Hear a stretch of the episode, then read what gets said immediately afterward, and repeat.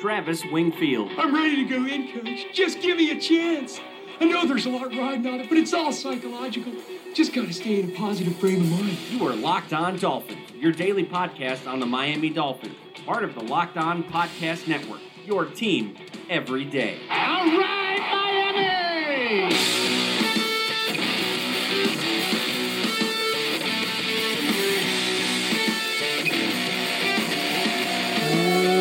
What's up, Dolphins, and welcome into the Friday, April the thirteenth edition of the Locked On Dolphins podcast. I am your host, Travis Wingfield, and I am here to bring you your daily dose of Miami Dolphins football. And on today's show, we are just thirteen days away from the N F L draft, and the Dolphins are working to button up yet another need on the roster. We'll dive into what Kenny Vaccaro could mean for the Dolphins defense in twenty eighteen. We compare the top two linebackers in this draft, revisit the twenty ten Miami Dolphins draft class, and end the week with yet another updated mock draft. But first, before any of that, I have to remind you guys, go ahead and subscribe to the podcast on Apple Podcasts. Leave us a rating, leave us a review. Follow me on Twitter, at Wingfield N F L.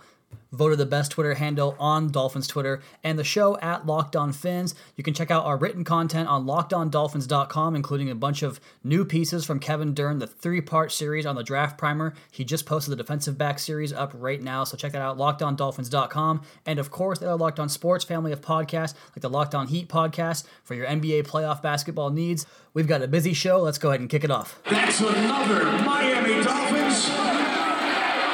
And the first news item of the day today is talking about the potential signing of former New Orleans Saints safety Kenny Vaccaro. He was a two thousand thirteen first-round draft pick out of the University of Texas, and what he was in his career, he had a pretty slow start to his career, but came on really strong in twenty fifteen and twenty sixteen until he struggled again in twenty seventeen, but he found himself later on in the year in more of a big nickel position as the year went along, and that big nickel position, what it is, is basically a glorified slot position. They'll often play, you know, five yards, ten yards off the slot receiver, but there's also a couple instances where you see him press the slot receiver, particularly when it's a tight end that is in a nasty split. And that nasty split, if you guys have seen me use that term before, what that means is you have a player that's detached from the line of scrimmage, but they're in tight next to the tackles on the line of scrimmage. So that nasty split, there was a good clip I put on Twitter today where he jammed up Ed Dickson pretty good of the Carolina Panthers. He had ten plays on the ball last year, three interceptions, seven pass breakups. That kind of tells you about the player's ball skills. Just for a point of reference, Reshad Jones had eight last year, and T J McDonald's career high is nine plays on the football, combining interceptions as well as pass breakups. But this move, or potential move, they're talking about a one-year contract, kind of a prove-it deal that Vaccaro couldn't get in New Orleans. The Saints are moving on because they have a couple of good safeties in their own right, and Marcus Williams, the rookie who had a sensational year last year up until that debacle in Minnesota that was very unfortunate for that young man, as well as Von Bell, both very good players. So Kenny Vaccaro, kind of the third man, the odd man out, even though he found himself on the field a lot, and that kind of transitions perfectly into our next point where I wanted to bring up the idea that the Dolphins need another safety to go along with Reshad Jones and T J McDonald. Now, say what you want about McDonald in terms of him not getting the chemistry right with Reshad Jones, according to Adam Gase at the owners' meetings. Or say what you want about him in terms of not being a punishing tackler like we thought he was, or not being good enough in coverage. Whatever it is you want to say about T J McDonald, there is room for he, as well as Kenny Vaccaro, and even another safety on the roster early in the draft. For one, if you sign Vaccaro to a one-year deal, we've talked about the fact that you're not committed to McDonald long-term. Vaccaro obviously would not be a long-term deal, so quit thinking in the eyes of drafting for a need immediately this year. If you draft Derwin James this year, and I go back to that position or that player every single time, if you draft Derwin James, he's there for a long time. He's a five-year commitment, so you're drafting him for more than just this year with a little bit of foresight and planning your roster for future seasons and not just focusing on the need right away. But it does kind of signal the idea the Dolphins, and we've talked about it all offseason. You guys have heard me talk about red zone defense, where they were thirtieth in the N F L, third and long defense, where they were thirty-second in the N F L, and it's just been a problem trying to minimize the mismatch pieces the offense has with speedy running backs catching the ball out of the backfield, tight ends that can't match up with this linebacker group.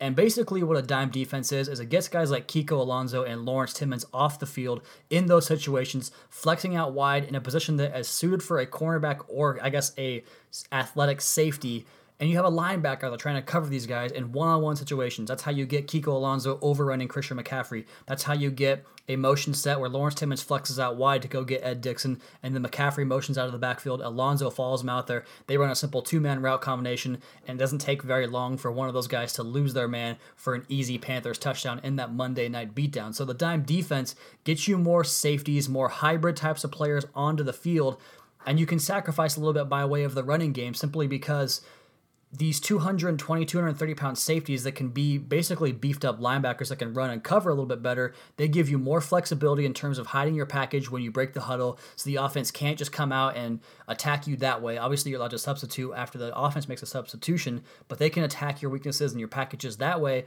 But if you have these hybrid types of players, it makes you more disguised in what you can do with your coverage, and it helps your pass defense immensely. And unless you're playing one of those gap scheme, run-heavy teams with a bunch of maulers on the offensive line, basically John Gruden's nineteen ninety-eight Oakland Raiders, it's not going to matter too much because the modern game is about passing the football. It's about athleticism. It's about speed. My favorite line from Daniel Jeremiah at the Move the Sticks podcast is, "Show me a slow football team. I'll show you a bad football team." The Dolphins were slow on defense last year. They were bad on defense last year. Doesn't take a lot to figure that out.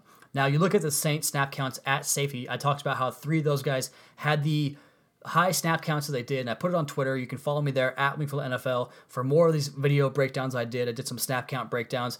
Good stuff throughout the course of the day. While I can't quite write or podcast, I just stay on Twitter during the course of the day. But during these tweets, I talked about how Marcus Williams had something like nine fifty-eight snaps in twenty seventeen, the rookie. Von Bell had eight hundred and something snaps, and Kenny Vaccaro was like at six fifty-eight, I want to say it was.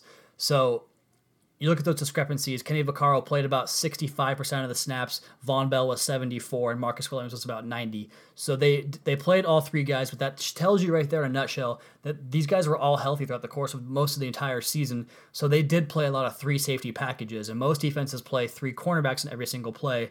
The nickel defense is the base defense in the N F L. So with three safeties and three corners, that's the dime defense. And the Dolphins never ran this last year. Reshad Jones was about ninety-seven percent in terms of playing the defensive snaps last year. Once T J McDonald got off of his suspension after the eighth game of the season, he played ninety-eight percent of the snaps from weeks nine to week seventeen. And then when there was Nate Allen in the beginning, he was playing all the snaps until he got hurt. And then it was a combination of Michael Thomas and Maurice Smith. So the Dolphins never brought a third safety onto the field. Rather, they would go with Kiko Alonso or Lawrence Timmons in those coverage situations. And that's why your third down defense is that bad. It's that simple. So start thinking about defense as more of a positionless defense. And I heard this take on Twitter today. I believe it was Eyebrows on Fleek. I forget your handle, man. I'm sorry. I'm sorry for not mentioning that. But he had a good point about how it's like N B A basketball. And I'm not a basketball guy, but apparently on defense in N B A, these guys don't, you don't have the small forward, power forward, shooting guard distinctions anymore. It's just playing defense, I suppose, but it's definitely that way in the N F L. So you can get matchup pieces like a Derwin James who can play safety, corner, linebacker, whatever you want. He's positionless. He's just a versatile matchup piece that can eliminate certain players on the field. You got to sacrifice that run defense for a better athlete, and that's what teams are doing. The Patriots have been doing it for a long time now. The rest of the N F L is starting to catch up like they always do, so I'm sure the Patriots will have something else up their sleeves in the near future. So when you start thinking about drafting by need per position on defense, just consider that the N F L is evolving into something different than you're used to, and you're going to start seeing teams plan accordingly. All right, guys, we got plenty more on this Friday edition of the Locked On Dolphins podcast as we send you into the weekend, including yet another mock draft, in the Locked On Dolphins podcast, at Wingfield N F L, at Locked On Fins. Moving on, I would say first down was a smashing success. We have another first and ten here on the second segment on the Locked On Dolphins podcast.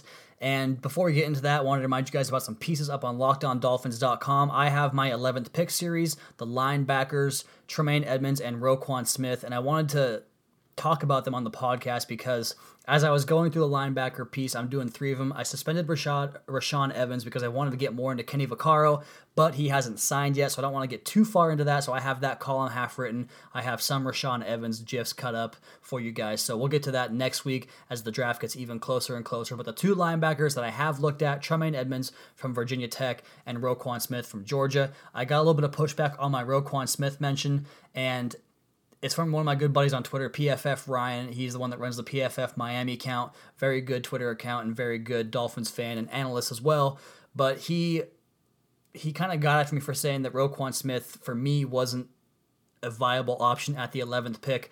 And it's not because I have anything against Roquan Smith. I think he is potentially not a very good run defender when you go between the tackles, which kind of goes against my saying that this is kind of an archaic position in the N F L and that it is kind of going extinct by the way of the fullback, in the sense that you don't really have these B-gap to B-gap run defenders anymore, and the ones that you do, you're only playing for thirty percent of the downs. But Roquan Smith struggles in that area, but everything else about his game is clean. I love the way he can reroute at the line of scrimmage. He can show blitz and back out and find his right spot and find his route and find his man and create the hot route to be not open for the quarterback on a blitz, or he can blitz and cause chaos on the quarterback with pressure, sacks, forced fumbles. He can do all of that. He is tremendous defending the run to the edge, sideline to sideline. He has amazing closing speed. He does take some false steps, which slows him down, which is crazy to think about because of how fast he really is. But he can get to the edge, he can set it, and he can turn it back inside, and he can make the tackle himself. So he's a very gifted, sure tackler. He is the most sure tackler in the country last year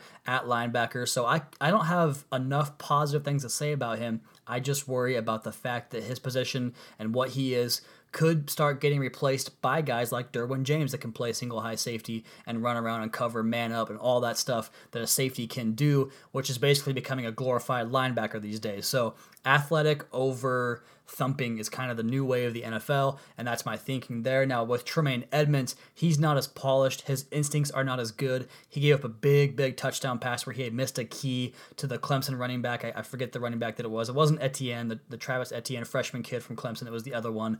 I forget his name. But he allowed a touchdown to him on a long pass where he snuck out the back door, and that was his responsibility. He kind of misflows the wrong direction every now and then, but when he gets it right, man, it is so clean looking. It's like Josh Allen, but even better from a linebacker's perspective. And the way he arrives violently, he's a good blitzer. He can rush off the edge. He's not refined yet. Everything he does is raw. He doesn't really have a good arsenal of pass rush moves, but he can play on the ball. And that's why I think he is a better prospect at the eleventh pick, because I'm not going to draft a guy at the eleventh pick that can only only play off the ball. Now, Roquan Smith is a great A-gap blitzer, but I've never really seen him rush the edge with any f- effectiveness, whereas Tremaine Edmunds at times can dip under those offensive tackles with those long arms, those big tree vines that he has, and he can make plays from the edge there. So is he as good in coverage as Roquan Smith? I don't think so, not yet, but he's only nineteen years old. He has plenty and plenty of room to grow. I talked about it in that column, how they talked about how he was a seventeen-year-old freshman at Virginia Tech, and he got himself into the into the game, onto the playing field, and he even had like two and a half tackles for loss as a seventeen-year-old freshman in the A C C. Just absolutely insane production from a young kid like that. I think his ceiling is much higher than Roquan Smith. I think Roquan Smith is a ready-for-made player right now. You can put him on this defense, and this defense gets a lot better right away. Tremaine Edmunds could have a massive impact in terms of like a Von Miller, where he can rush the passer cover and just do everything you want from possibly a Sam or a Will position. I don't even know where you put Tremaine Edmunds because he can do it all. The fact that there's no comp on him kind of speaks to his uniqueness, and they said, I don't know who you want me to compare him to because there's nobody like him I've ever seen before. So he is a physical freak, not quite as polished as Roquan Smith. I worry about taking linebackers at the eleventh pick because of the fact the position might be becoming a little bit antiquated, and I want to see more safeties, more defensive backs, and try to defend the pass and end this damn Tom Brady reign that we've had to deal with for the last two decades. And while we're on the subject of talking about the N F L draft, it's a little bit too light in here. Let's go ahead and darken it up and get you guys a little bit more depressed heading into the weekend as we go back over the two thousand ten draft class for the Miami Dolphins.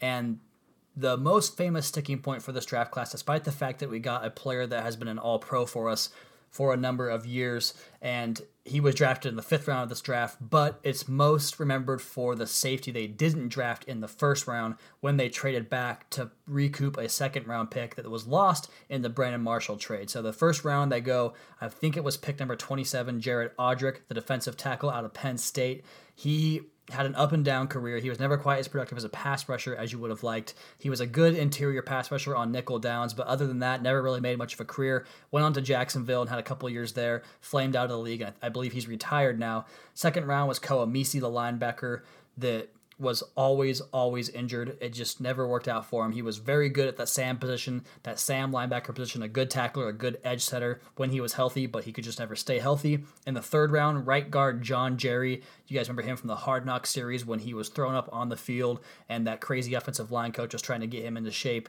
but it didn't work out for him either. He goes on to the New York Giants and has a better career there, a good starter for the Giants. Linebacker A J Eds, the inside linebacker, he didn't ever work out. Nolan Carroll, the fifth-round cornerback, he had some good years in Miami at the end. He kind of had his potential going up when he left the Dolphins after becoming a free agent, went on to the Philadelphia Eagles, had a couple of good years there. A a good career for a fifth-round draft pick, but the next one was the pick that made the draft for the Miami Dolphins in the fifth round, all-pro safety Reshad Jones out of Georgia, still going for the Dolphins on a big contract, still the linchpin of this defense on the back end, just a tremendous leader, a guy that cares about the game, tremendous tackler, great in coverage. He can pick the ball off and take it back to the house and do a misty flip into the end zone. One of my favorite Dolphins of all time, Reshad Jones, in the fifth round of the twenty ten N F L Draft. Chris McCoy, the seventh-round pick, outside linebacker, and inside linebacker Austin Spittler in the same year. Uh, once again, neither of those guys really made much of a name for themselves in the N F L, so yet another draft class that didn't quite work out for the Dolphins. I would say just because of getting Reshad Jones, the All-Pro, this is the best one we've gone over so far, which is pretty sad to say. And just imagine if they could have had Earl Thomas at the top of that draft to go along with Reshad Jones, just the same way the Seahawks got Earl Thomas and Cam Chancellor. That could have happened. It was a possibility. The Dolphins didn't capitalize on it. They go with Jared Odrick and Koa Misi, and the rest is history. So another failed offensive line pick, another defensive lineman that didn't quite work out, a linebacker that has been The, the position has been an issue for a long, long time now, a guy that couldn't stay healthy. So another busted draft class for the Miami Dolphins in twenty ten. We'll get to the rest of the draft classes next week as we get closer and closer to the draft. But for now, we have another mock draft to get to at the end of this podcast on the Locked On Dolphins podcast, at Wingfield N F L, at Locked On Fins. And a quick programming note before we continue here on the Locked On Dolphins podcast. I tried the trash Twitter takes, and I was ambivalent about it from the start, and I come to today and I see the kind of the responses on Twitter, and it's just out of my character. I don't really like talking crap, even though the two guys that I mentioned from Twitter, George Mack and Professor Lou, are very well deserving, very unpleasant people to talk to on Twitter, both blocked on my account. But I found some tweets by theirs and, and put them out there and, and kind of put my own tweet out there to bring some levity to the situation, but I just didn't like it. It's not what I'm about. It's not what I'm here for. So I apologize for that mistake. I, that was a mistake on my part. Let's go ahead and just nip that in the bud, move on, not do it again. And let's move on to a mock draft I drew up today. And this is based off some of the stuff I've been working on from draft tech dot com. I am the Dolphins insider on that site. And just looking at the guys that were available and some of the picks I had, and I know it's not always going to be accurate. There's always going to be someone saying, you're not getting that guy in the third round. He's going a lot higher than that. And I understand that, but this is just the best I can work with. I'm going off of a draft board that has a lot of guys that put a lot of time and inside information into this. So just going off of that board, what's available to me, this is the draft class that I came up with today. Number one, pick eleven, hasn't changed all offseason. Safety, Derwin James out of Florida State.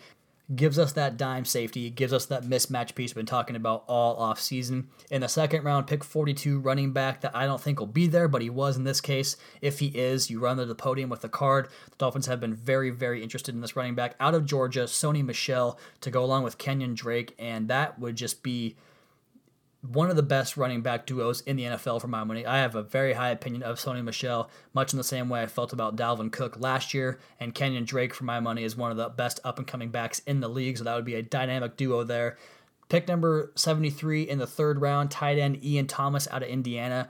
Chris Kaufman, the guy C K Parra on Twitter, loves him, absolutely loves him. He's a big body, athletically built. He can create separation both with size and a little bit of suddenness to his game. So look for him to possibly come into the fold there in the third round. In the fourth round, the Dolphins get their backup quarterback, pick one twenty-three, quarterback Luke Falk out of Washington State. I don't know that he'll be there because of some of the mocks I've seen have him going higher, but then again, the way the quarterbacks tend to fall in the draft is a guy will get pushed down because you have six or seven teams taking quarterbacks ahead of that guy. So all of a sudden now the the eight or nine teams that had quarterback needs, most of those needs are filled, so you kind of get guys that fall later in those middle rounds. So Luke Falk, his lack of pocket presence, his lack of big arm, pushes him down the draft a little bit. He finds his way to Miami where he can kind of refine his game, win the backup quarterback job behind Ryan Tannehill. Also in the fourth round, pick one thirty-one, linebacker Darius Leonard out of South Carolina State.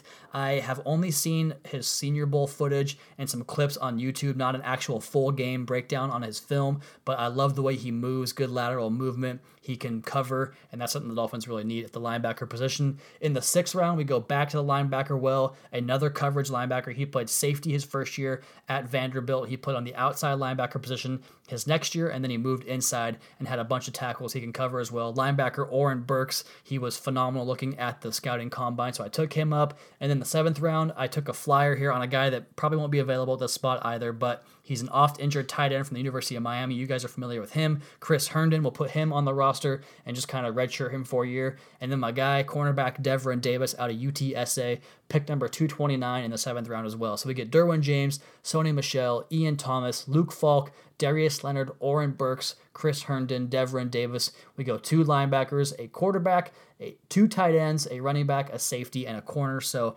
kind of spreading out the wealth among the needs. Don't, didn't go offensive line. I feel like this offensive line, with the depth we have, anyone they draft in the late rounds is going to have a hard time making this roster. So I'd rather just wait till next year to go back into that well when we have a need once Josh Sitton or possibly Dan Kilgore gets a little bit too long in the tooth. And then just real quick before we get out of here on the show today, a couple of quick news items for you guys. Former Dolphins wide receiver Jarvis Landry signs a five-year, seventy-five million dollars contract with forty-seven million dollars guaranteed, makes him the fifth highest paid wide receiver. That's the last we're going to talk about Jarvis Landry on the show, but just to let you guys know, the Dolphins avoided that massive contract in a very nice way. Also, we've talked a lot about defense the last couple of weeks, and there's even more good content on locked on dolphins dot com than just my eleventh pick series, talking about Derwin James, Mika Fitzpatrick, Tremaine Edmunds, as well as Roquan Smith. But Kevin Dern's draft prime primer, the final part, part three, is up now, focusing on defensive backs. You will not want to miss that. He has put great work into the linebacker and defensive tackle positions on the draft primer on locked on dolphins dot com. That's going to do it for tonight's podcast, guys. Be sure to subscribe to the podcast on Apple Podcasts. Leave us a rating. Leave us a review. Check out the other Locked On Sports family of podcasts for all your local and national coverage of your favorite teams. Follow me on Twitter at Wingfield N F L.